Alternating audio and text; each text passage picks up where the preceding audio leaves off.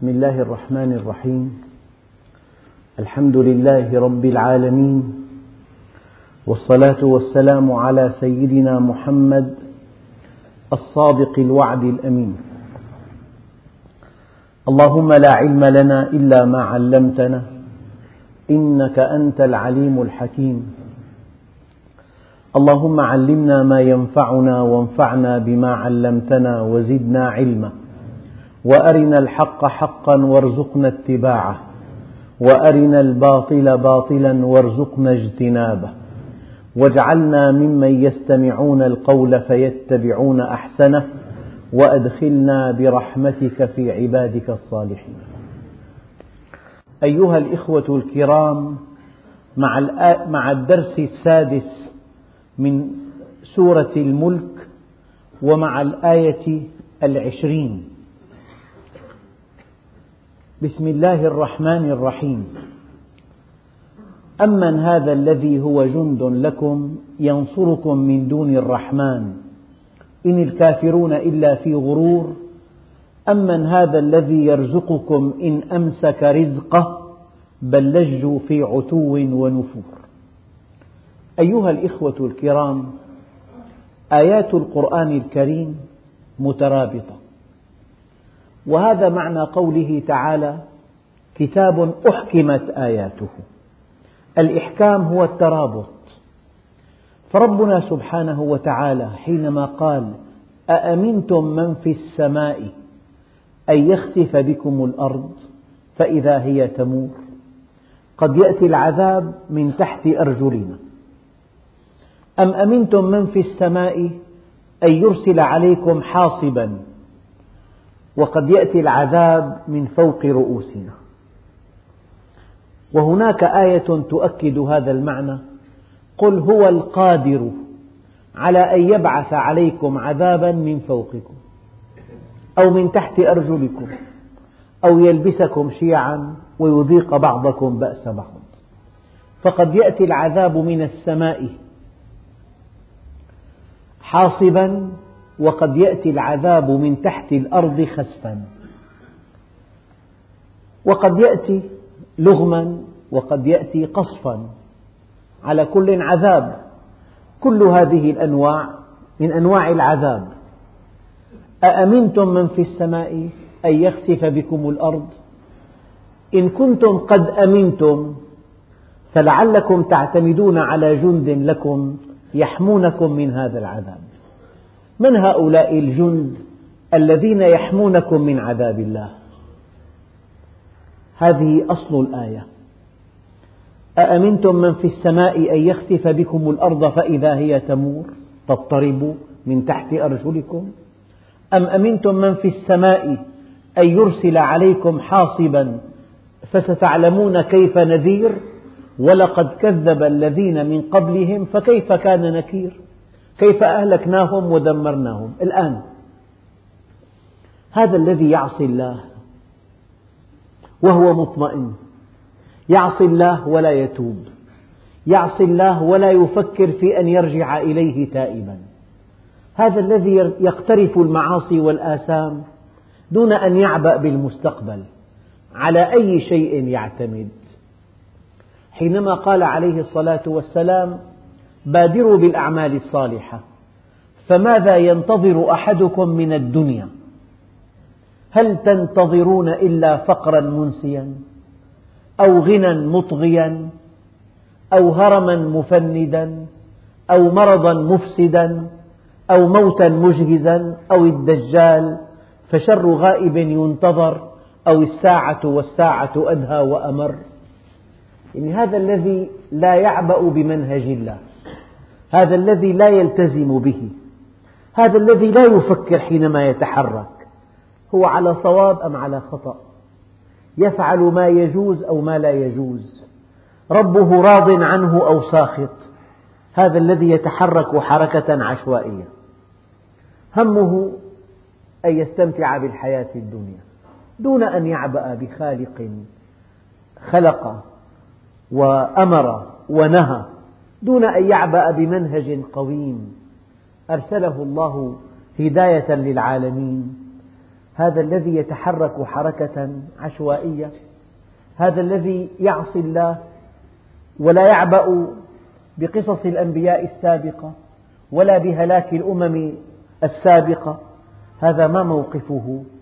لعله يعتمد على جند. إذا جاء عذاب الله عز وجل يمنعون عنه هذا العذاب. أهو الأمر كذلك؟ أم من هذا الذي هو جند لكم ينصركم من دون الرحمن؟ يعني أنت في قبضة الله ونحن جميعا في قبضة الله. لو كنت مع أقوى الأقوياء ماذا يستطيع أن يفعل هذا القوي لو أن نقطة من الدم تجمدت في عروق الدماغ؟ فشكلت خسرة دماغية فأصابت بالشلل أو بالعمى أو بالصمم أو بفقد الذاكرة. نقطة دم إذا تجمدت في أحد فروع شرايين الدماغ تجعل حياة الإنسان جحيما. لو كنت في الدنيا مع أقوى الأقوياء لو كنت ملازما له لو كنت كظله هذا القوي ماذا يستطيع أن يفعل معك؟ أمن هذا الذي هذا اسمه استفهام إنكاري.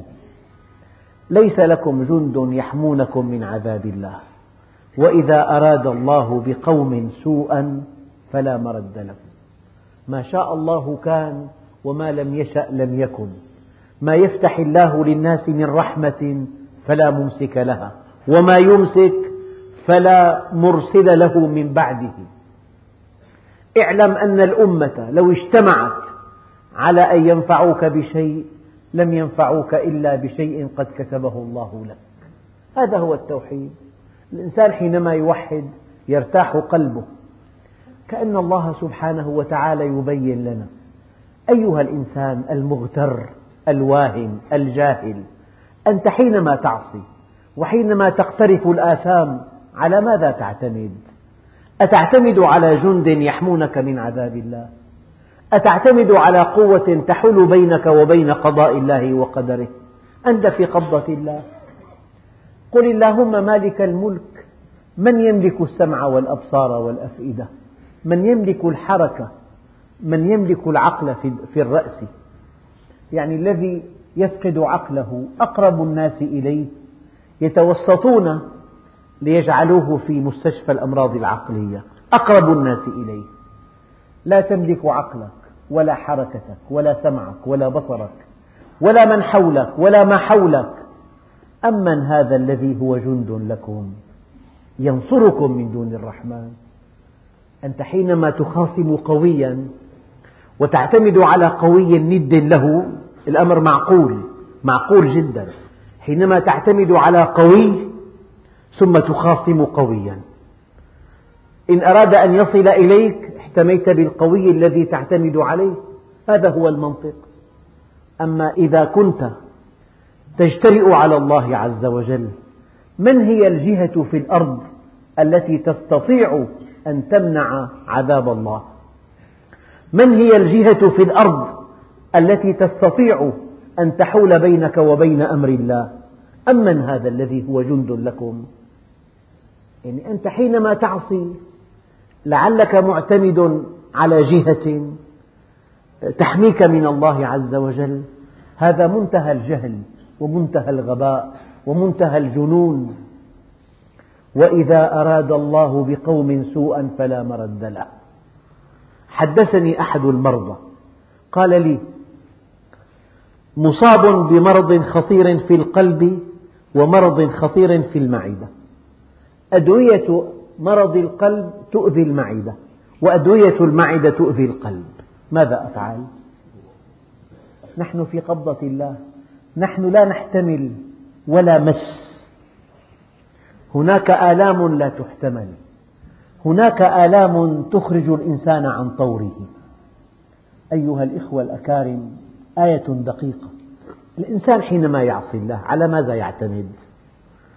يحميه ماله مرة كنت عند طبيب. جاءه اتصال هاتفي.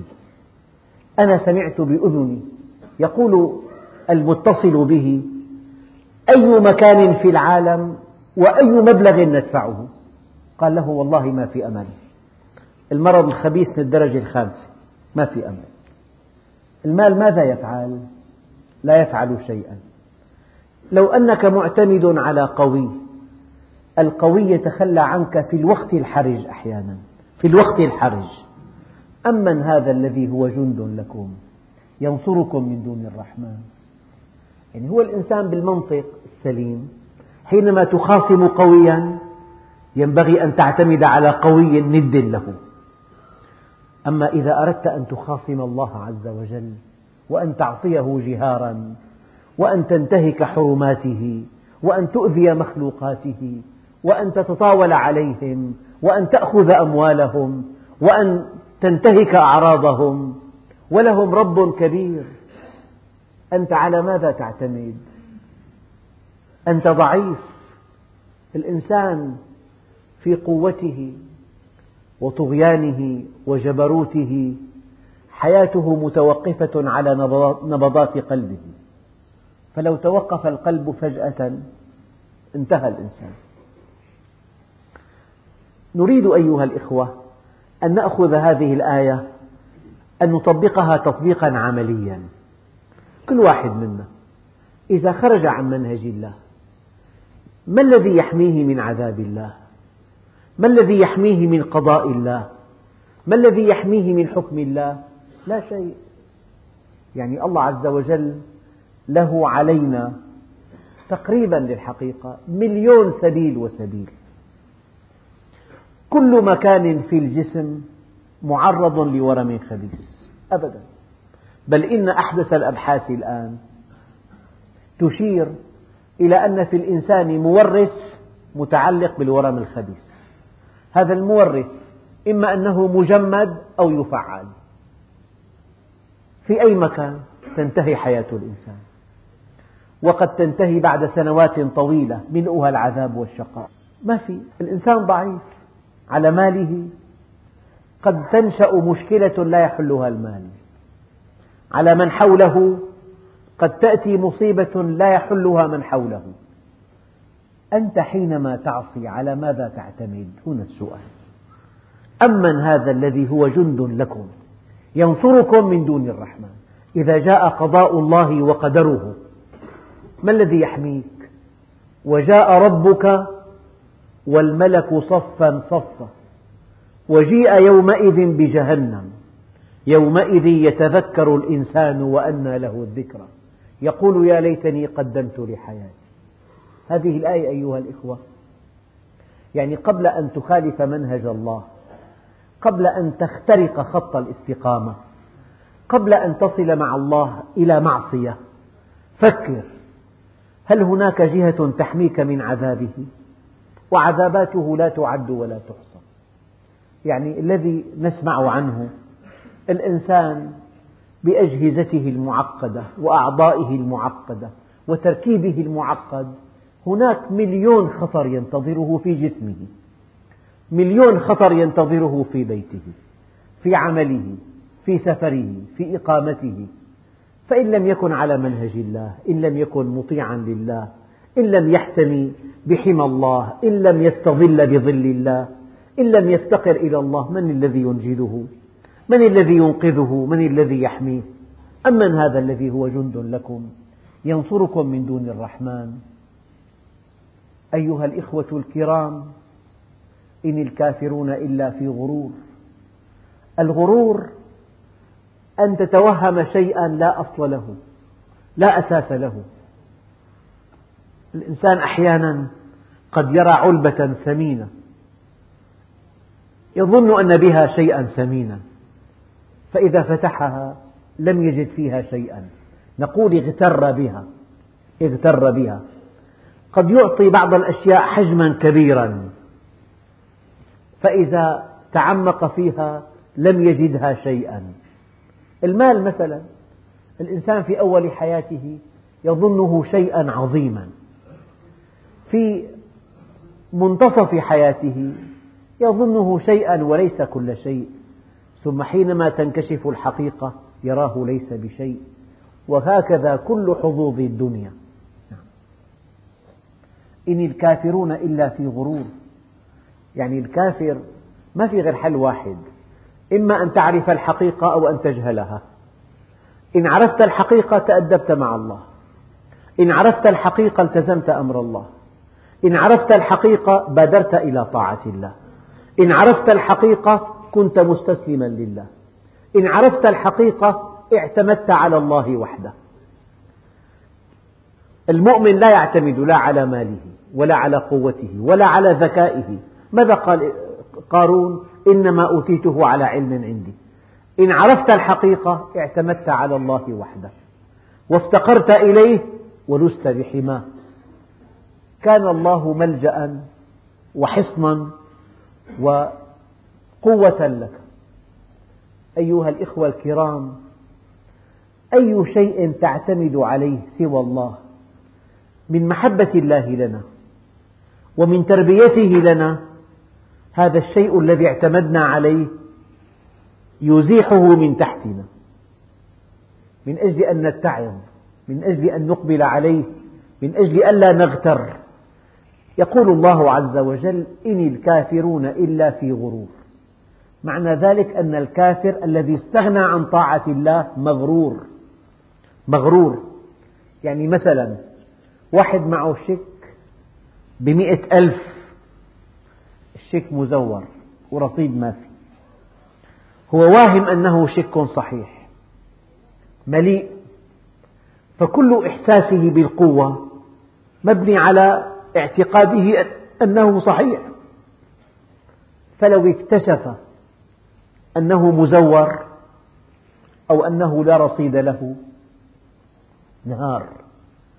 فالكافر على شيء من الغرور. إن اعتمد على غير الله فهو مغرور. قد تعتمد على شخص قوي يتخلى عنك في أحرج الأوقات وفي أصعبها. لأنك كنت مغترا به.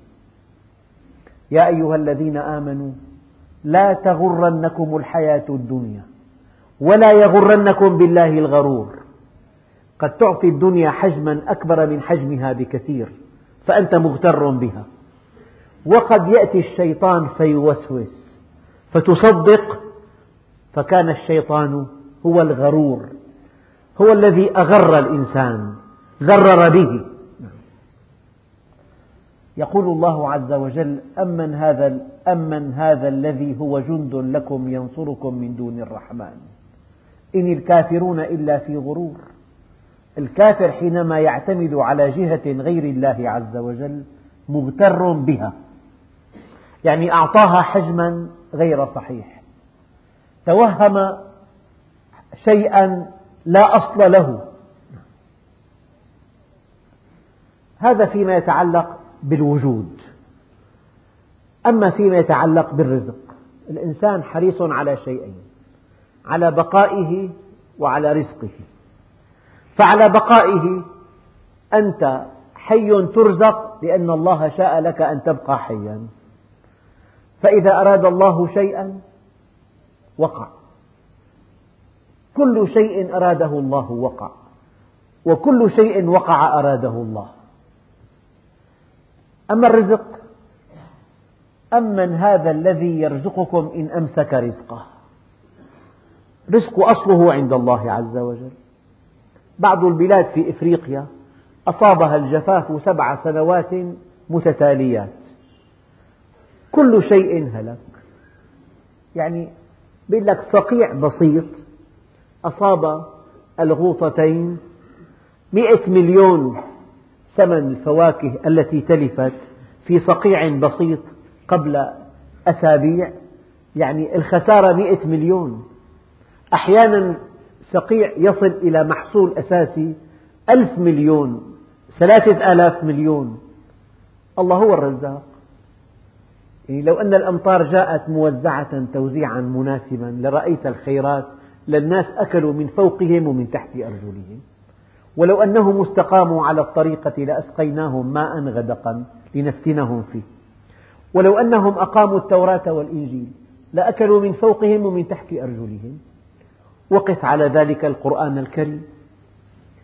ولو أن أهل القرى آمنوا واتقوا لفتحنا عليهم بركات من السماء والأرض. أمن هذا الذي يرزقكم إن أمسك رزقه.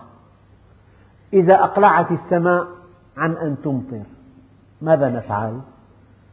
معظم المحاصيل لا تكون أحيانا بفضل الله ورحمته أنتجت بلادنا ثلاثة ملايين طن من القمح واحتياجاتنا القصوى مليون طن واحد وأحيانا مئتين ألف طن فلو أن السماء لم تمطر والأرض لم تنبت ماذا نأكل؟ يعني هناك كوارث في بعض البلاد تجعل المحاصيل كلها تالفة. كل شيء ينبغي أن يستورد ترتفع الأسعار إلى درجة جنونية. أمن هذا الذي يرزقكم إن أمسك رزقه يعني كل واحد هو في نقطة دقيقة كل واحد منا له عمل. هو في عمله ما دام يملك هذه الإمكانات إمكانات العمل لو فقد عقله فجأة انتهى عمله. كل واحد الله عز وجل يسر له عمل. لأنه عنده قدرات عنده إمكانات. هذا عمل تعليمي هذا عمل في الطب هذا في الهندسة هذا في الصناعة هذا في التجارة هذا في الزراعة هذا في الخدمات. لولا أن الله سبحانه وتعالى أعطاك بعض القدرات التي توظفها في كسب الرزق. ولولا أن الله سبحانه وتعالى وفقك. لما أكلت شيئا. كل واحد منا له مكان يأوي إليه له طعام يأكله له بيت يدخله مساء. لولا أن الله تفضل علينا لما أمكننا أن نكسب أرزاقنا إذا رزق الله عز وجل يبدأ بماء السماء يبدأ بالسماء تمطر الأرض تنبت. شيء آخر لو أن الإمكانات التي أودعها الله بالإنسان. كان إنسان يحتل مكانة رفيعة وعمل جيد فقد بصره فجأة. طبعا سرح من عمله. ثم يقول لأحد أصدقائه والله أتمنى أن لا أملك من الدنيا إلا معطفا أتسول به على الطريق وأن يرد إلي بصري. في مصالح أساس البصر في مصالح أساس اليد. يقول الله عز وجل أمن هذا الذي يرزقكم إن أمسك رزقه بل لجوا في عتو ونفور. العتو العناد لجوا ضجروا الإنسان المؤمن يتلقى أمر الله عز وجل بالرضا والقبول أما الكافر يرفض أمر الله عز وجل. لذلك العلماء قالوا هناك معصية أساسها الكبر. الكافر الذي يعاند الحق يستكبر عن أن يطيع الله عز وجل. بل لجوا اضطربوا في عتو أي في إصرار ونفور أي نفوسهم ابتعدت عن منهج الله عز وجل. يعني هناك من يحب أمر الله يحب طاعة الله يحب أن يقوم بشعائر الله عز وجل وهناك من يرفض هذا كله. ثم يقول الله عز وجل أفمن يمشي مكبا على وجهه؟ أهدى أم من يمشي سويا على صراط مستقيم؟ هذه الموازنات في القرآن رائعة. يعني أفمن كان مؤمنا كمن كان فاسقا لا يستوون. أفنجعل المسلمين كالمجرمين ساء ما يحكمون؟ أفمن وعدناه وعدا حسنا فهو لاقيه كمن متعناه متاع الحياة الدنيا ثم هو يوم القيامة من المحضرين. أم حسب الذين اجترحوا السيئات أن نجعلهم كالذين آمنوا وعملوا الصالحات؟ لا يستوي الأحياء ولا الأموات لا, يستوي لا تستوي الظلمات ولا النور ولا الظل ولا الحرور. أفمن حق حقت عليه كلمة العذاب أفأنت تنقذ من في النار؟ هنا أفمن يمشي مكبا على وجهه. هذه الآية دقيقة. الطريق غير الصحيح طريق وعر. في مرتفعات في منخفضات في أشواك في حفر في أكمات. طريق الباطل طريق وعر. طريق في ألغام كثيرة جدا. كل معصية فيها بذور نتائجها. المعصية عدوان عدوان على حق الله عدوان على الناس. فالإنسان إذا تفلت من منهج الله كمركبة خرجت عن الطريق المعبد إلى طريق كلها حجار وصخور وحفر وأوحال. فالذي يمشي على غير منهج الله عز وجل يمشي مكبا. يعني يمشي في طريق وعرة تستلزم أن يقع. هذا معنى. المعنى الثاني الإنسان إذا أغمض عينيه وقع.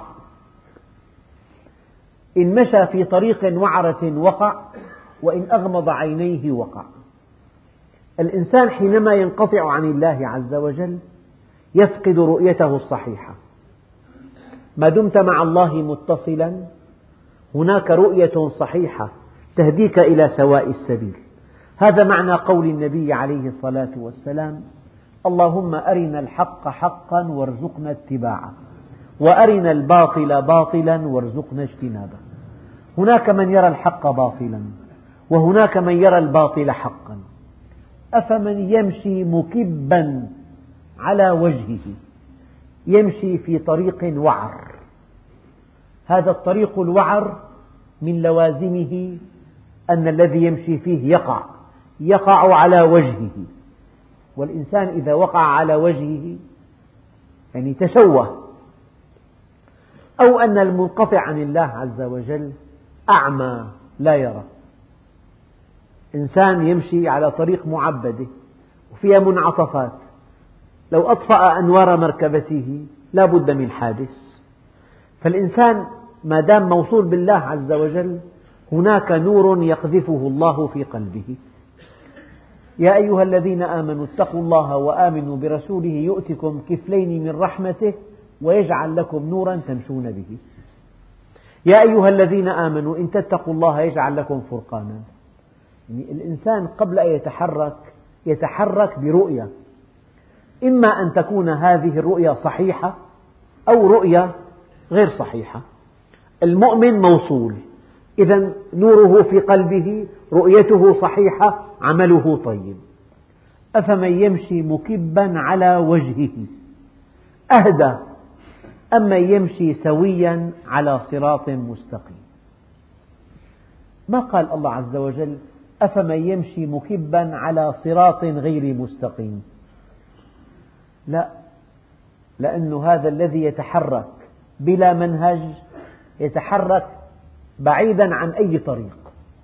الطريق مرسومة والطريق معبدة والطريق مسهلة وممهدة أما الإنسان إذا خرج عن منهج الله لا يسمى هذا الخروج طريقا. صار في أرض وعرة ليست طريقا. الآية دقيقة. أفمن يمشي مكبا على وجهه أهدى أم من يمشي سويا رافع الرأس أولا يرى والطريق ممهد. يعني في شيئين عوامل التعسر إما العمى وإما وعورة الطريق. الثاني يمشي سويا على صراط مستقيم. حياة المؤمن أيها الإخوة جمالها وروعتها أن كل شيء في حياته له حكم شرعي. هذا يجوز وهذا لا يجوز. هذا يفعله وهذا لا يفعله. الأحكام الشرعية كما تعلمون تبدأ بالفرض ثم بالواجب ثم بالمندوب ثم الإباحة ثم الكراهة التنزيهية فالكراهة التحريمية فالحرام. فأي شيء في حياته إما مباح أو محرم أو فرض أو واجب أو سنة أو مستحب أو مندوب أو مكروه أو مكروه كراهة تحريمية أو حرام. ماشي على منهج. ومنهج الله عز وجل دقيق جدا. يغطي كل أحواله من دون استثناء. في أخص خصوصياته. في أخص العلاقة بينه وبين أهله. في أخص العلاقة بينه وبين أولاده. في أخص العلاقة بينه وبين جيرانه. مع من فوقه مع من دونه مع من هم في مستواه في عمله في الطريق في السفر في الحضر في العلاقات العامة في العلاقات الدولية. شرع كامل اليوم أكملت لكم دينكم وأتممت عليكم نعمتي ورضيت لكم الإسلام دينا. فالإنسان أيها الإخوة حينما يعرف الله المعرفة التي تحمله على طاعته هناك معرفة بالله عز وجل لا تكفي لطاعته. من قال لا إله إلا الله بحقها دخل الجنة. قيل وما حقها؟ قال أن تحجزه عن محارم الله. كل واحد قال لهذا الكون إله عظيم هذا مؤمن. كل إنسان قال لهذا الكون خالق هذا مؤمن. هذا الإيمان لا يكفي. إبليس اللعين قال ربي فبعزتك لأغوينهم أجمعين. هذا إيمان. بس الإيمان لا يكفي. هذا إيمان إبليسي. لذلك الإنسان حينما يبلغ في الإيمان درجة تحمله على طاعته. الآن لا شيء أحوج إليه من أن يعرف منهجه. أيها الإخوة الإنسان قبل أن يفكر في طاعة الله قد لا يحتاج إلى منهج الله. سواء أعرفه أو لم يعرفه لا يطبقه. أما حينما تتنامى قناعاته وينمو إيمانه إلى درجة يعزم على طاعة الله الآن هو في أمس الحاجة إلى منهج الله. الآن دخل في المرحلة المدنية. أصحاب النبي عليهم رضوان الله. عاشوا في مكة مرحلة مكية فلما انتقلوا إلى المدينة دخلوا في مرحلة التشريع. تفكر في الكون تفكر في السماوات والأرض تفكر في خلق الإنسان تفكر في طعامه في شرابه في خلقه مما خلق إلى أن تقول لهذا الكون إله عظيم. لا بد من طاعته. الآن بعد أن يحملك إيمانك على طاعة الله. بعد أن تعقد العزم على طاعة الله. ليس هناك شيء أنت في أمس الحاجة إليه إلا أن تعرف منهج الله. لذلك معرفة الأحكام الشرعية جزء أساسي من الدين. لأنك بالكون تعرفه لكن بالشرع تعبده. ألم يقل الله عز وجل يا أيها, الذين يا أيها الناس اعبدوا ربكم وما خلقت الجن والإنس إلا ليعبدون. طيب كيف أعبده؟ علة وجودنا على هذه الأرض أن نعبده. علة وجودنا كيف نعبده؟ لا بد من معرفة أمره. لذلك كل إنسان التاجر يجب أن يعرف أحكام البيوع. كل إنسان في بيته أحكام الزواج حقوق الزوجة حقوق الزوج تربية الأولاد حقوق الوالدين حقوق الجيران البيع والشراء صحة البيع. الإنسان في بيته وفي عمله يجب أن يتقن الأحكام الفقهية المتعلقة في بيته وعمله. من أجل أن يعبد الله. يا أيها الناس اعبدوا ربكم. وما خلقت الجن والإنس إلا ليعبدون العبادة علة وجودنا.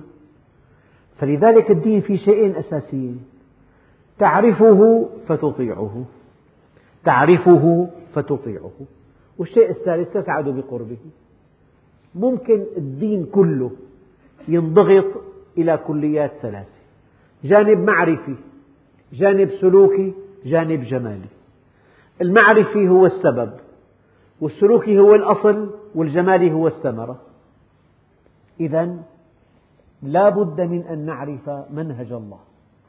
أفمن يمشي مكبا على وجهه أهدى أم من يمشي سويا على صراط مستقيم. يعني المنهج الإلهي إلى درجة لا يجوز أن تسوق غنمتين للذبح معا. رأى النبي أحد أصحابه يذبح شاة أمام أختها فقال عليه الصلاة والسلام هلا حجبتها عن أختها؟ أتريد أن تميتها مرتين؟ رأى النبي عليه الصلاة والسلام رجلا يسحب شاة من رجلها ليذبحها قال قدها إلى الموت برفق. نعم. فمنهج الله عز وجل يصل إلى ذبح الحيوان. يصل إلى أدق تفاصيل الحياة. لا بد من أن نعرف منهج الله. معنى ذلك أن شغل المؤمن الشاغل بعد أن يعرف الله المعرفة التي تحمله على طاعته. معرفة مطلقة ما في. لا يعرف الله إلا الله. لا يعرف الله المعرفة الكاملة إلا الله. أعظم البشر عرفوا جانبا من كمالات الله. أنا أقول حينما تعرف الله معرفة معرفة تكفي أن تعقد العزم على طاعته عندها أنت في أمس الحاجة إلى منهجه. عندها أنت في أمس الحاجة إلى منهجه. لذلك المؤمن عرف الله وعرف منهجه. ما عاد في صراعات ما عاد في آه، تردد. ما كان لمؤمن ولا مؤمنة إذا قضى الله ورسوله أمرا أن يكون لهم الخيرة من أمرهم. لن تسمى مؤمنا ما دام قضية فيها أمر إلهي قطعي. أمر إلهي قطعي أمر نبوي قطعي. المعصوم الذي لا ينطق عن الهوى. أعطى حكما في موضوع ما.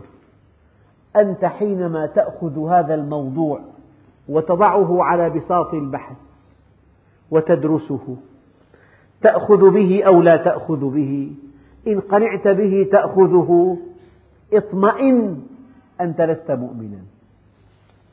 حينما تأخذ أمرا إلهيا أمرا قرآنيا أو أمرا نبويا وتخضعه للدراسة العقلية.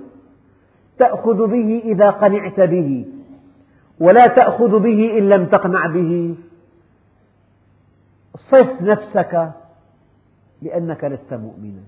والدليل ما كان لمؤمن ولا مؤمنة إذا قضى الله ورسوله أمرا أن يكون لهم الخيرة من أمر. حرام حرام. مباح مباح. فرض فرض. مندوب مندوب. مستحب مستحب. مكروه مكروه. محرم محرم. هذا المؤمن. هذا المؤمن. هي هذه العبادة لله عز وجل؟ لذلك يقول عليه الصلاة والسلام ثلاث من كن فيه وجد حلاوة الإيمان. أن يكون الله يعني أمر الله ورسوله يعني أمر رسوله أحب إليه مما سواهما. قد تتألق الدنيا أمامك لكن الطريق الذي تسلكه إليها طريق غير صحيح. هذه الدنيا تركلها بقدمك لأنك مؤمن. الدنيا كلها تحت قدمك أمام طاعة الله عز وجل. هذا هو الحق. يعني أمر إلهي أن تخضعه لعقلك تفكر فيه أفعل أو لا أفعل اطمئن إلى أنك لست مؤمنا حينما تفعل هذا. أفمن يمشي مكبا على وجهه أهدى أم من يمشي سويا على صراط مستقيم. لذلك رتبة العلم أعلى الرتب. لذلك إن الوقت الذي تمضيه في معرفة الله ومعرفة أمره ونهيه هو أخطر وقت في حياتك. ليس هناك شيء في الحياة الدنيا يعلو على أن تعرف الله وتعرف أمره ونهيه لأنك تسعد بطاعة الله وتشقى بمعصيته. وما من مشكلة على وجه الأرض وأنا أعني ما أقول ما من مشكلة على وجه الأرض في كل بقاع الأرض وفي كل الأزمان إلا بسبب معصية لله. وما من معصية لله إلا بسبب جهل بأمره ونهيه يعني الإنسان إذا ركب طائرة ركب طائرة خاصة وهو لا يعرف كيف يحركها. الحادث بالمئة كم؟ بالمئة مئة الحادث.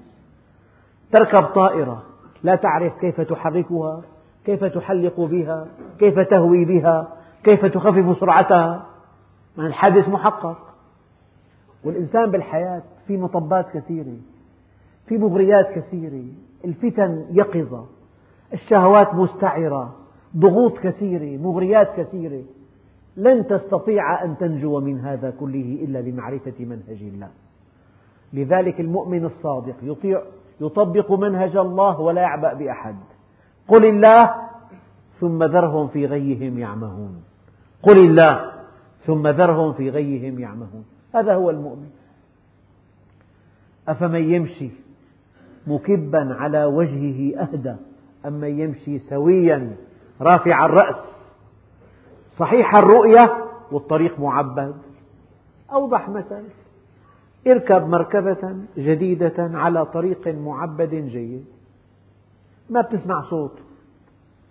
هذه المركبة لو نزلت بها إلى طريق وعر لكسرتها هذا هذه المركبة ليست لهذا الطريق.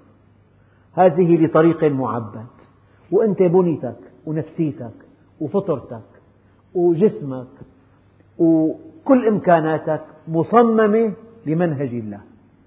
الإنسان لما يتزوج لما يؤدي العبادات يضبط لسانه يضبط سمعه يضبط بصره يضبط يده يضبط رجله يتحرك وفق منهج الله يسعد. الحياة جميلة جدا في طاعة الله. وهي والحياة مريرة في معصية الله. والدليل الله عز وجل يقول ومن أعرض عن ذكري فإن له معيشة ضنكا. هي من؟ اسم شرط جازم. تفيد معنى الشرط والشرط في الأساس حدثان. لا يقع الثاني إلا إذا وقع الأول في ترابط ترابط حتمي.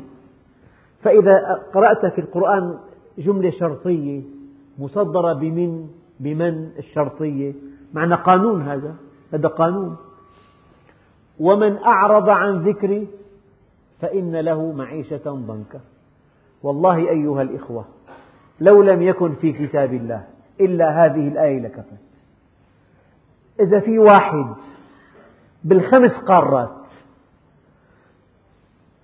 أعرض عن ذكر الله ويحيا حياة طيبة هذا الكلام ليس كلام الله بصير. مستحيل لأن الله عز وجل مطلق. كلام مطلق. كلام قانون. ومن أعرض عن ذكري فإن له معيشة ضنكا. ونحشره يوم القيامة أعمى. قال له يا ربي لقد عصيتك فلم تعاقبني. قال عبدي قد عاقبتك ولم تدري. من مصيبة لمصيبة. من مشكلة لمشكلة. شيء ثاني. من عمل صالحا. من ذكر أو أنثى وهو مؤمن. اطمئنوا أيها الإخوة. فلنحيينه حياة طيبة رغم أنف كل الظروف رغم أنف كل العقبات رغم أنف كل المشكلات.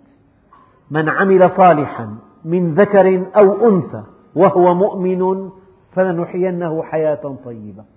آية ثالثة. والله أيها الإخوة لو أرددها مليون مرة لا أشبع منها. الآية تقول أم حسب الذين اجترحوا السيئات؟ أن نجعلهم كالذين آمنوا وعملوا الصالحات. بتقول بالآخرة لا بالدنيا. سواء محياهم الآخرة مضمونة. الدنيا ومماتهم ساء ما يحكمون. هذا كلام ربنا هذا كلام خالق الكون. جربوا لا يمكن إنسان مسيء إنسان محسن يعامل كالمسيء.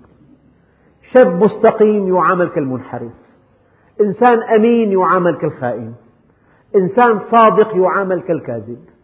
إنسان مخلص يعامل كالمنافق. إنسان رحيم يعامل كالقاسي. مستحيل. كل شيء بثمنه. والثمن باهظ. أم حسب الذين اجترحوا السيئات؟ أن نجعلهم كالذين آمنوا وعملوا الصالحات سواء محياهم ومماتهم ساء ما يحكمون. شاب مستقيم يغض بصره يصدق في لسانه يقيم منهج الله في بيته وفي عمله يرجو رحمة الله. الملائكة تحوطه من كل جانب موفق في عمله سعيد في بيته مستحيل مستحيل. قرآن كريم كلام رب العالمين أم حسب الذين اجترحوا السيئات أن نجعلهم كالذين آمنوا وعملوا الصالحات؟ إنسان صادق كالكاذب أمين كالخائن مخلص كالمنافق محسن كالمسيء متكبر كالمتواضع رحيم كالقاسي. أقول لكم أيها الإخوة حتى على مستوى المسلمون حينما يرون أعداءهم بغطرسة واستعلاء وانحراف لا بد من أن يظهر الله آياته اطمئنوا. مهما تغطرس العدو مهما تكبر الله عز وجل لا بد من أن يظهر آياته الدالة على عظمته. قل هو يعني أطيعوا الله. الذي يستحق الطاعة. وسيروا على منهجه القويم فهو المنهج الصحيح. قل هو في طاعات لغير الله وفي مناهج غير غير منهج الله. قل هو الذي أنشأكم يعني أطيعوا الذي خلقكم. سيروا على منهج من فطركم. قل هو الذي أنشأكم وجعل لكم السمع. والأبصار والأفئدة. الفؤاد إذا جاء مع السمع والبصر هو العقل. يعني أعطاك سمعا تتعلم به الحق وعينا ترى بها الآيات وعقلا يحاكم ويصل للحقيقة. يعني أنت ممكن أن تؤمن بالله من خلال عينيك ترى بهما آياته الظاهرة. وتعرف منهجه من خلال أذنيك وتصدر أحكاما صحيحة من خلال عقلك. يعني الله أعطاك قوة إدراكية. أنت مخلوق تدرك. هذه الطاولة الخشب خلقه الله عز وجل. ولكن الخشب لا يدرك. الحجر لا يدرك. الحديد لا يدرك. الحيوان لا يدرك. ميزك الله على كل المخلوقات بأن جعلك مدركا. قل هو الذي أنشأكم. يعني أطع الذي أنشأك. وسر على منهجه. قل هو الذي أنشأكم. وجعل لكم السمع والأبصار والأفئدة. قليلا ما تشكرون. كيف نشكر نعمة السمع؟ ونعمة البصر ونعمة القلب. العقل. قال نشكر نعمة السمع بأن نوظفه فيما خلق له أن نستمع بالأذن إلى الحق لا أن نستمع إلى الغناء كيف نشكر نعمة العين؟ أن نرى بها الآيات لا العورات. أن نرى بها الآيات لا العورات من خلال الصحون. كيف نشكر نعمة العقل؟ أن نعمله فيما خلق له. في التفكر في خلق السماوات والأرض. قل هو الذي أنشأكم وجعل لكم السمع والأبصار والأفئدة قليلا ما تشكرون. يعني لعل الإنسان يوم القيامة يرى نفسه في النار يتلوى في لهيبها. لعل الله عز وجل يعاتبه يقول أنت وصلت إلى القمر. ووصلت إلى قاع المحيطات ونقلت الصورة الملونة في القارات الخمس. وفعلت المستحيل وصنعت الهاتف الفضائي. ونقلت كل شيء. لو بذلت من هذه الإمكانات التي أعطيتك إياها واحد بالمليون لعرفتني. هناك منجزات في العصر مذهلة. يعني في أشياء مألوفة بس هي مذهلة. تكتب رسالة ترسلها عن طريق جهاز في الوقت نفسه تكون بأمريكا. شيء مبذول للناس جميعا. يعني هناك أجهزة 450 مليون حرف تقرأ في ثانية واحدة. إنسان الآن في مؤتمرات صحفية تتم عبر خمس قارات بالأقمار الصناعية. هذا إنجاز كبير جدا. لو بذل الإنسان واحد بالمليون من هذه الطاقات الفكرية لعرف الله ولسعد به. لذلك الإنسان يوم القيامة قال إن العارة ورد في بعض الأحاديث في الجامع الصغير إن العارة ليلزم المؤمن يوم القيامة حتى يقول يا رب لإرسالك بي إلى النار أهون علي مما ألقى وإنه ليعلم ما فيها من شدة العذاب. الندم لا يحتمل. إنسان يخسر الآخرة يخسر الأبد من أجل سنوات معدودة أمضاها في المعاصي والآثام. قل هو الذي أنشأكم وجعل لكم السمع والأبصار والأفئدة قليلا ما تشكرون. قل هو الذي ذرأكم في الأرض وإليه تحشرون. سوف تعودون للحساب. كل حركة وكل سكنة وكل عطاء وكل منع وكل غضب وكل رضا وكل ابتسامة وكل عبوس مسجل عليك. لماذا فعلت؟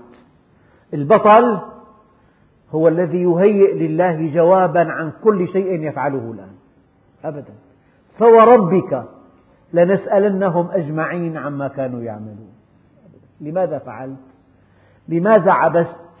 لماذا ابتسمت؟ لماذا نظرت؟ لماذا غضبت؟ لماذا ظلمت؟ أبدا. كل شيء بحسابه قل هو الذي ذرأكم في الأرض وإليه تحشرون. إن إلينا إيابهم ثم إن علينا حسابهم. ويقولون متى هذا الوعد إن كنتم صادقين استهزاء؟ قل إنما العلم عند الله وإنما أنا نذير مبين. أنا أنذركم هذا اليوم. أما متى يأتي؟ هذا علمه عند الله.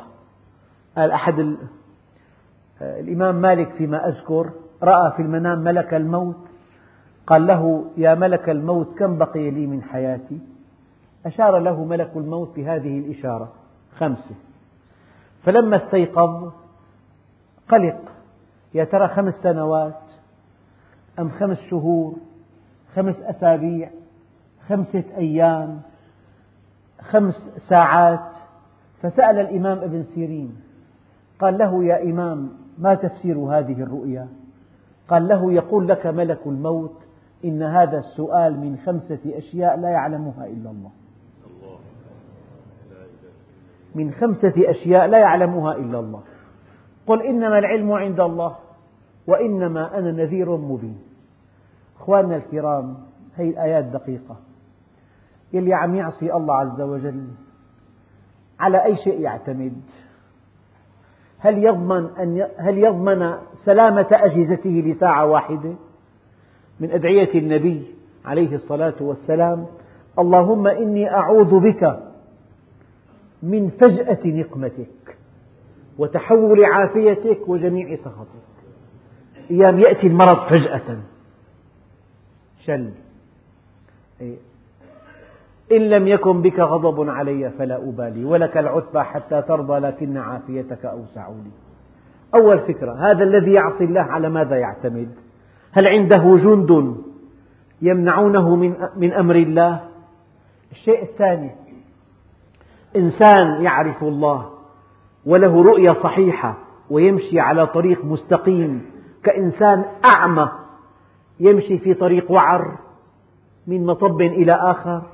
هل يستويان؟ الشيء الثالث الله عز وجل أعطانا السمع كي نستمع إلى الحق والبصر كي نرى الآيات والفكر كي نحاكم الأمور ونأتي بقرار صحيح. فإن عطلنا سمعنا وأبصارنا وأفئدتنا كنا كالبهائم. هبطنا عن مستوى الإنسانية. ثم إن الله سبحانه وتعالى ينذرنا. ويقولون متى هذا الوعد إن كنتم صادقين؟ قل إنما العلم عند الله وإنما أنا نذير مبين والحمد لله رب العالمين.